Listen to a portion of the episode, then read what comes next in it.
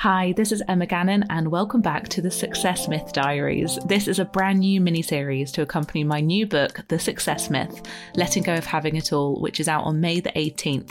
My book unpicks the eight success myths from happiness to money to productivity to celebrity to the idea of arriving forevermore. And I look at all the different ways that traditional success is constantly marketed to us and how it can often take us off track to what really makes us feel happy and fulfilled in life. To celebrate, I'm interviewing a selection of people I admire about what success means to them, and I've asked them to come with three success myths that speak to them. Today's guest is the British actor Sian Clifford, probably best known for playing Claire in Fleabag, and of course, reading the audiobook of a novel called Olive.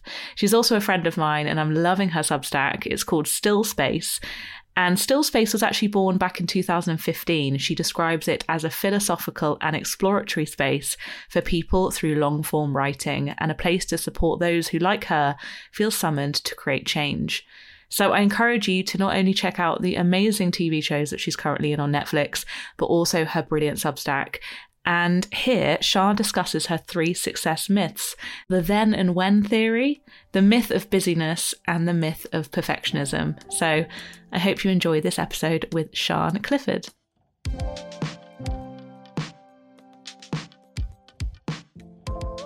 So I'm thrilled to have my lovely friend and the amazing writer and actor Sian Clifford on the Success Myth Diaries. Welcome. Woohoo! That's the first time I've been referred to as a writer in public. Wow, you're an incredible writer, Sian. I love your Substack so much. And actually, that was sort of why I had you in mind to talk on this podcast is actually one of your pieces on there called Access Hollywood for anyone who wants to go and check out your Substack. But we'll get into that. I did interview you around like seven years ago for a podcast back in the day. So it's nice to do this again. Yeah, that's when we met. That's when our friendship blossomed immediately. Um, and in fact, we had to re record it because the sound was terrible and we were in, I can't remember where we were. Um, and I think we were both more focused on eating delicious food and falling in love with each other. and I'm glad my podcast skills have improved since then because that was ridiculous me trying to record with you in a busy bar. Um, so the, the the point of the success myth diaries is to talk about the success myths that mean something to us. I talk about the eight success myths in my new book, and I'm fascinated to talk to you. So the first one is the myth of then and when. And you talk about this beautifully in your own words about how we kind of put things on pause for this like future moment where everything will be sorted and our life will be perfect and you know then then then. Would you be able to explain a bit about that? Yeah i can't remember where i first read it. It's definitely not an original idea of my own. But yeah the when and then theory which is like when i have this thing or have done this thing then everything will you know be okay or I will feel happy, complete, fulfilled, like I've arrived. I mean, you talk, I know in the book about arrival and completion. And I think we want these fixed points. We want we want certainty. Um, and we want guarantees. And it just it's so unrealistic. The longer I live, the more of a tightrope that life feels like, not in terms of its danger or anything, but in terms of like it's you never know what what the next step is going to be. You never know what's in front of you. And even when those things do arrive they never ever feel or look how you imagined them to be. But it's something yeah i fell for hook line and sinker for sure. It's a cultural myth. It's just in the ether. It's what capitalism is founded on that you need something outside of yourself external validation or an object of desire in order to feel fulfilled or feel complete. Yeah, because I guess to put this in context, then, because if you look back and even think of your childhood self, and then they see you in the future, you know, in LA or on a red carpet or winning a BAFTA, you know, you have got to those when and then moments now. Yeah. So, what did they feel like? And I suppose you have an insight to this that actually not that many people do. You can talk about it from the point of you did get there. I did. It's it's literally my BAFTA's literally right above my head. That's funny. It, you know what? It's funny because like I can still feel in physically in my body the reaction, like the experience that I had when my name was announced. And it's a visceral thing. It's a really jumbly, exciting, busy, like overwhelming feeling, but it's momentary. It was almost traumatic because I had nothing prepared to say. I started to cry. I mean, I was just, it was also, it was weird. It was virtual, it was a virtual ceremony because it was during COVID. I'd never take it away, but I think for me, because it wasn't necessarily something I aspired towards, it wasn't like a thing that I wanted. But I think it was more that since having won it, I think there are expectations attached to winning an award that haven't come to pass. So, for example, you sort of think, and, and other people think this of you as well, that like, oh, you've won a BAFTA, you must be sorted now for life. That's what people would think, yeah.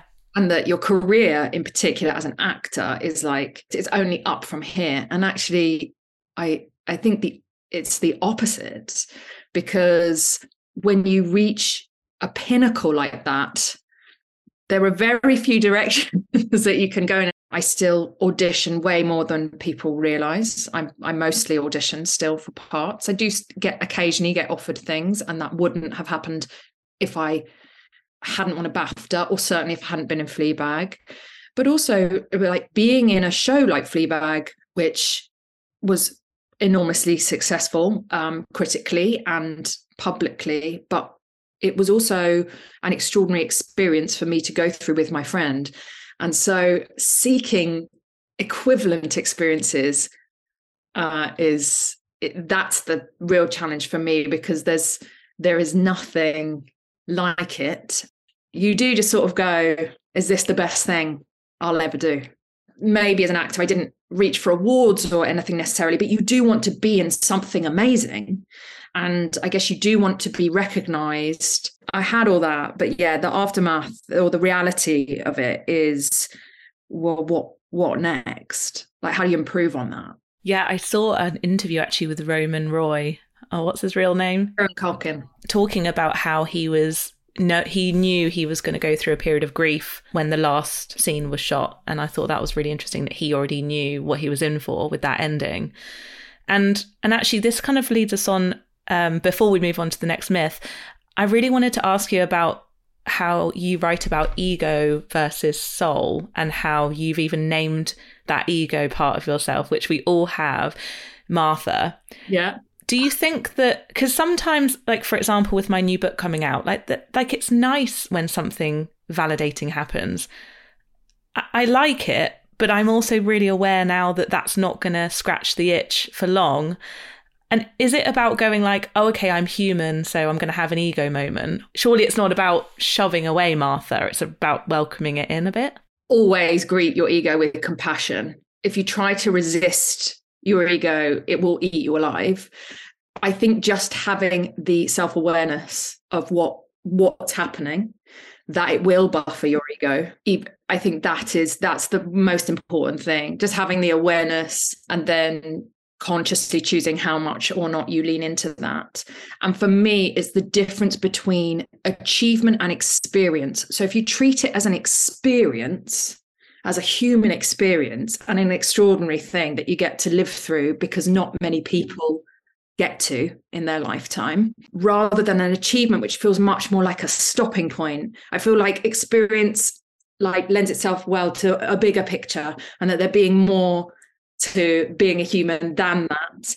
I feel like it sort of dissipates the when and then. Because when you talk about Fleabag, I always get the impression that that was a hugely successful moment for you, but not because of the BAFTA really, and not because of all of the shiny stuff. It was because you made something with your friend and it was it was really very soulful and creative and well, i think that's why it was successful but it, it was so much more than that well, I've um, just spent two weeks in a rehearsal room with Phoebe Waller Bridge, um, working on our next project.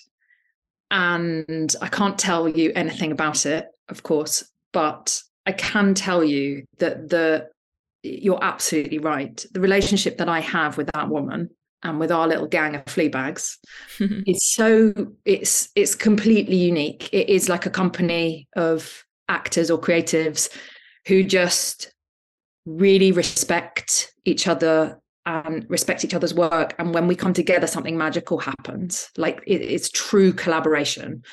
Uh, no one's precious. The trust in in the room is extraordinary. You will try things you would never dare in another room. And it's the first time we've like properly done focused work together since Fleabag. And it was extraordinary.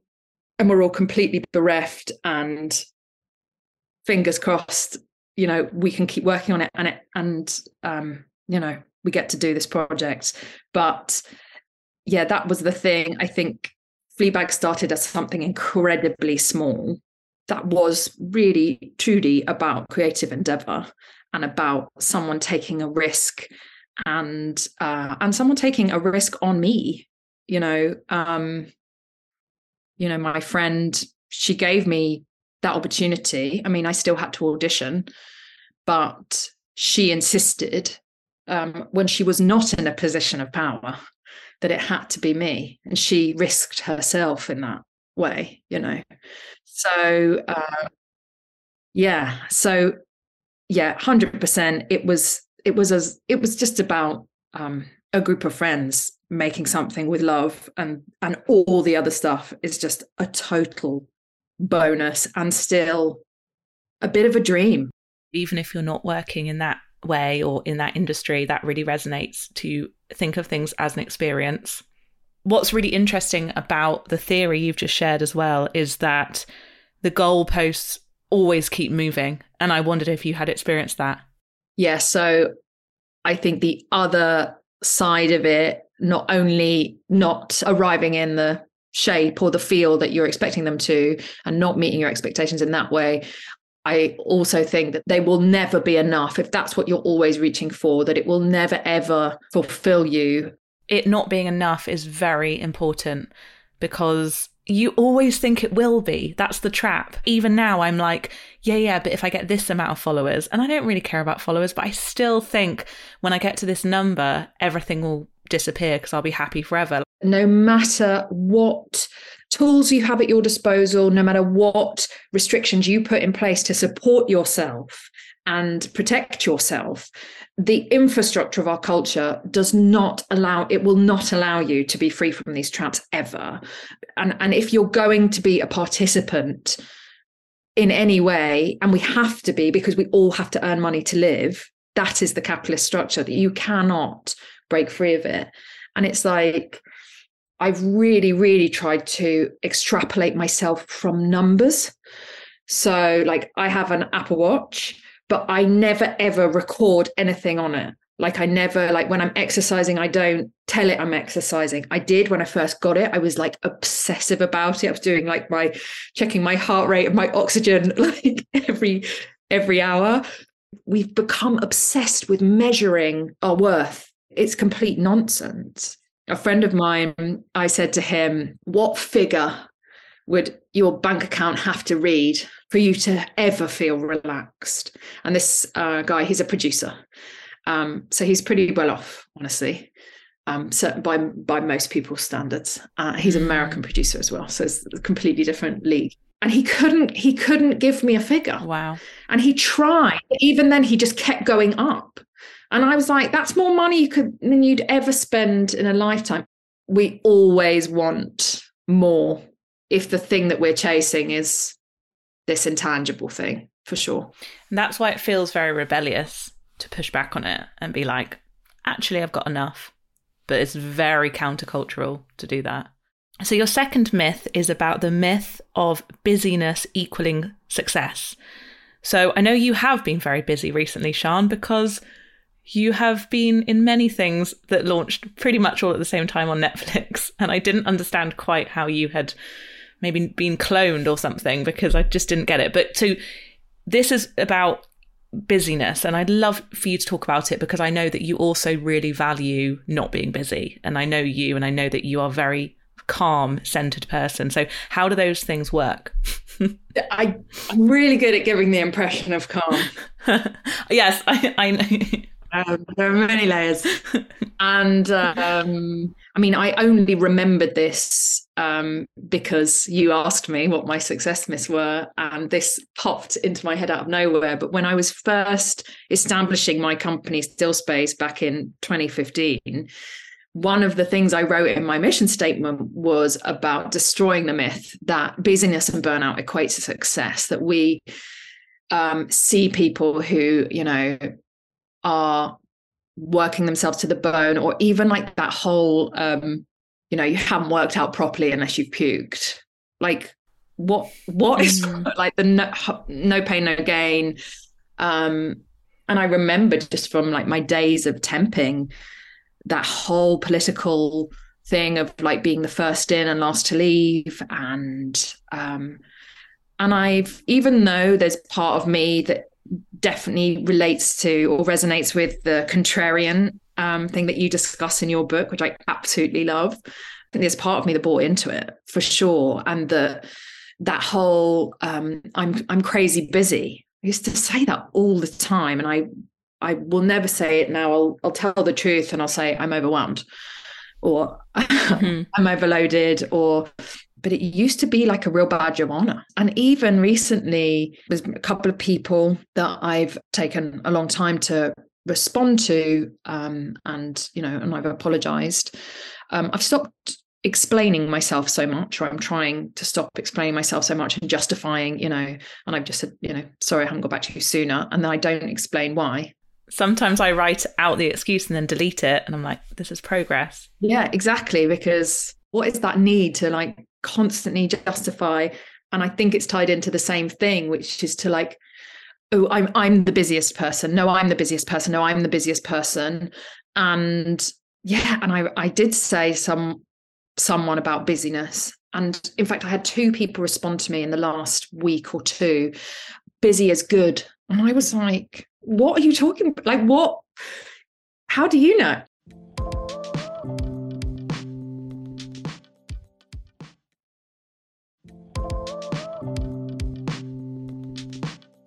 It's like a scarcity mentality, that isn't it? Like, got to grab it while you still can. Yeah. And it's like, well, hopefully we'll have long careers in our own way.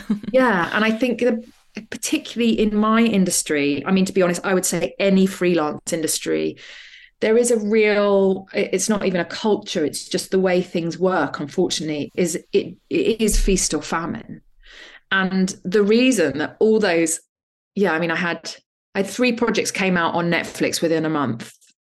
And then I had a movie come out two weeks after that. But I had obviously some of those things I'd filmed nearly two years ago. So it's just like how long things sit in edit, editing rooms or, you know, things get delayed because another movie is getting released. And, you know, these are all things you learn as you're doing it. I had no idea. But it yeah to the outside world i'm exceptionally busy but actually i haven't um, done any acting work apart from this um, wonderful workshop that i've just done since september. So i haven't been working. I've actually had i needed a break. Um, i'm getting itchy feet now and I'm, I'm waiting to hear if i'm getting a second series of unstable one of my netflix shows. And i know that it's that part of me that's like you should be busy, you should be busy. But I am busy. I've been doing my Substack and I've just been redirecting my time and my energy in another direction. But there's still a part of me, and it is, it's like this the terrified actor. And you'll hear Judi Dench talk about it. You'll hear like the most established, most experienced actors who, from our perspective, are never out of work. They have the same fear, which is that you won't work again. Yeah, I heard Richard E. Grant talk about this recently. Yeah, um, which kind of makes sense how he has such a lovely Instagram presence where he's always sort of seemingly by a swimming pool, and it's because he's probably in between work, as we, you know, as so many of us are. And I think it's really interesting, though, that you have that perspective, having been so busy and then having a long break, because it's making me realize that no one actually knows people have such a projection of us. Like I get it all the time. People being like, God, when do you sleep? You're so busy. And it's like, I've spent all day in my dressing gown. so actually, if no one really knows the truth, it's up to us to design our days in a way that feels good, which can be hard. And that's where, for me, that's where structure can serve you. I think too much structure will make you very rigid, but you need some structure as in support. That is what structure is actually mm-hmm. for. It's like your skeleton people like we want to be healed or we want to know that this relationship will last forever or we want sense of fulfillment and completion. But actually life is perpetual change. Yes. And that's so challenging to accept but that is it's the only constant is change. I'm curious as to whether you have any grounding tools that you use when you're really really busy and when you use when you're having more time off. Is there anything that you go back to? For me the only thing I would ever offer up is to start listening to your intuition. Because what's right for me in those moments, likelihood is it's not right for you because there are so many factors that influence. Yes, yeah, you're right. And so that is the my only thing that I could ever prescribe anyone authentically for myself is to say, what are your heart and your gut saying to you? And so for me, it's just if things are spiraling or if things are great, like regardless, it's tuning back in, keep going back, keep going back. And the more you do it and the more consistently you do it, the deeper that relationship becomes, the louder the um, dialogue becomes, the uh, more meaningful it all becomes. And it's, and then it does become a dialogue. It's an exchange. It's, and it, it becomes a part of yourself that you can completely trust years ago, actually, when I remember you even talking about sort of what you would want to eat that day, that there was like an intuition with you where you were like, oh, I, I think I need this. And I was like, wow, I really want to get to that place one day. And I feel like I've really worked hard to trust myself and it's really powerful. A simple tool, which isn't imposing anything on anyone. If they feel like they don't have a an open dialogue as yet, basically check in and and and see if you feel expansion or contraction. And that can be literally when you look at food or a book or or even hanging out with someone. Exactly. Do you yeah do you feel and it's in the in uh, in the instant but you know constantly keep checking in with yourself but that's the that's the big thing for me. So the third success myth that you spoke about is the myth of perfection. So, this myth of always having to kind of be the best. What inspired you to mention this one? I think that's a real formative one. That's a that's a school thing, the culture of education about being top of the class. It's so antithetical actually to a healthy culture of learning, I think which should be about curiosity and imagination and discovering what it is that you have a true affinity to and therefore that that being the environment that you would most thrive in to pursue as a career. If that's what it's setting you up for that's what it should be all about. But it's not it's again it's for me it's become way too rigid as a structure having a national curriculum as if one we all learn in the same way which we don't and two, that we all thrive from learning the same things. That's something that was definitely built into me. I think as well, if you have like a high achieving sibling, my sister was incredibly academic and I wanted to play with my toys. I mean, literally wanted to go and tell stories and um and act them out. And that was that was what was fun for me. And I did well at school, um, particularly at primary school, but I became very fatigued and disillusioned by the education system by the time I was at high school. I also had a terrible time at high school. So I just didn't want to participate. But the desire to achieve and to be the best was still there. And I remember actually, we were having some swimming lessons when I was at high school. And I think I'd forgotten my goggles or something.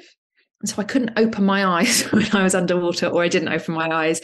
And so even though I was I was the fastest swimmer in of the girls in my year, I like swam across the lane. And because of that, they put me down from the top set into the middle set. There must have still been people in our year group, but who really could not swim. Like really just were not. And and it was me and this other girl. And I just remember we were both like absolutely mortified that this has happened. But there was one point where we were asked to like help with the uh, the children because we were too we were obviously just too good at swimming. But i remember that we're like there are moments like that where i don't know being humiliated basically amongst by like amongst your peers um, at school that i think really really heavily influenced that need to like make sure people see me as the best thing. And you know my life at high school completely changed when I appeared in the school play and being like doing my acting, my amdram outside of school was a very secret, private thing. And so we did Little Shop of Horrors at high school.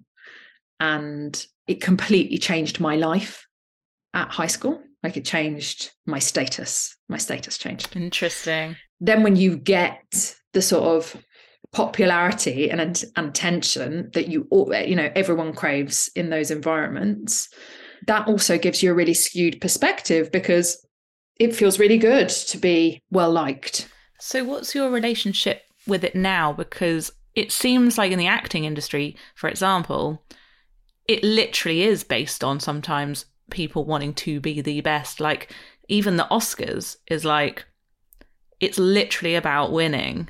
How do you feel about that now? I have the best actress award. And guess what? I I feel more insecure as an actor than I've ever felt. Why um, why is that? So, I've heard that before that when people win at something, they then feel more pressure, and it's hard to believe, but I understand it. It's exactly the same as the Fleabag thing. It's like once you've reached that pinnacle, right, where do you go from there? How can you better? And it's also the expectation on you to then perform at that level and to be in things that are of that level consistently. That is where the pressure that's where it can crush you actually because you just feel completely suffocated by needing to prove that you are the best. That wasn't a fluke it wasn't a one-off. Yeah it's very stressful it's very stressful needing to be the best. I mean most i feel like a lot of people or actors in particular when they get up and win an award there is a lot of like are you sure you haven't made a mistake? You know? I think it's it's quite rare in my experience that you get a fantastic actor who thinks they're amazing. Yeah. I think there's a lot of bad actors who think they're fantastic.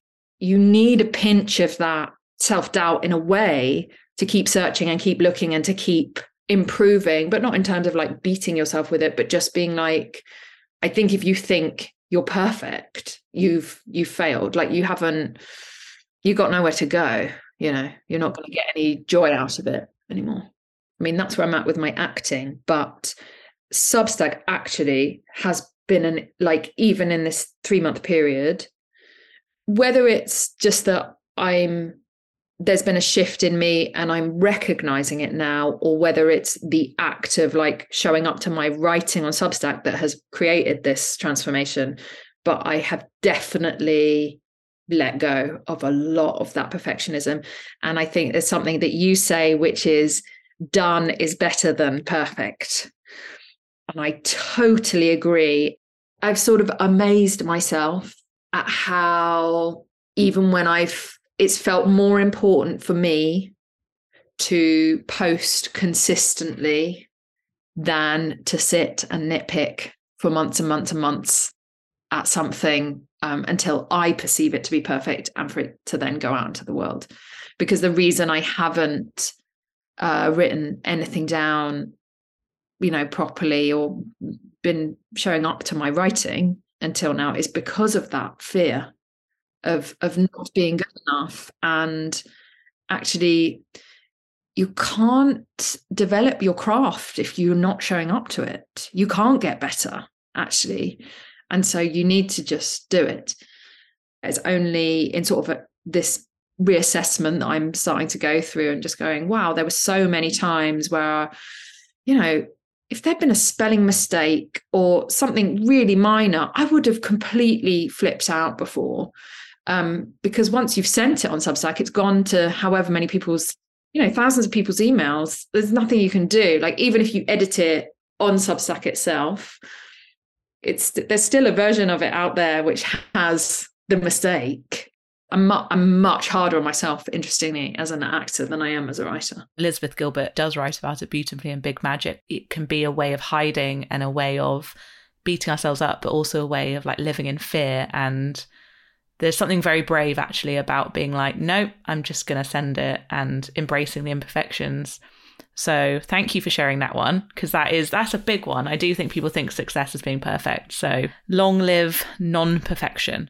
And that you won't achieve success or you won't experience success unless the thing is perfect. But actually, I think it's more about putting yourself out there with a good intention and then seeing what happens. I've only just started realizing that one of my gifts actually is not being a perfectionist because for so long I thought that it was like mm. sloppy or I didn't care and I was just throwing things out. But actually, I'm realizing it's like throwing paint on a canvas. I'm okay with the finished product being a little bit messy. And I think that's why you are such uh, a prolific creator. And I've only just realized that. That is actually where I have sort of freed myself up as an actor, I guess, because I used to be very rigid in terms of anyone that is familiar with Stanislavski technique, which is what we're taught in drama school, and is also a couple of the directors that I worked with after drama school, like stick by rigidly. And it's a really strict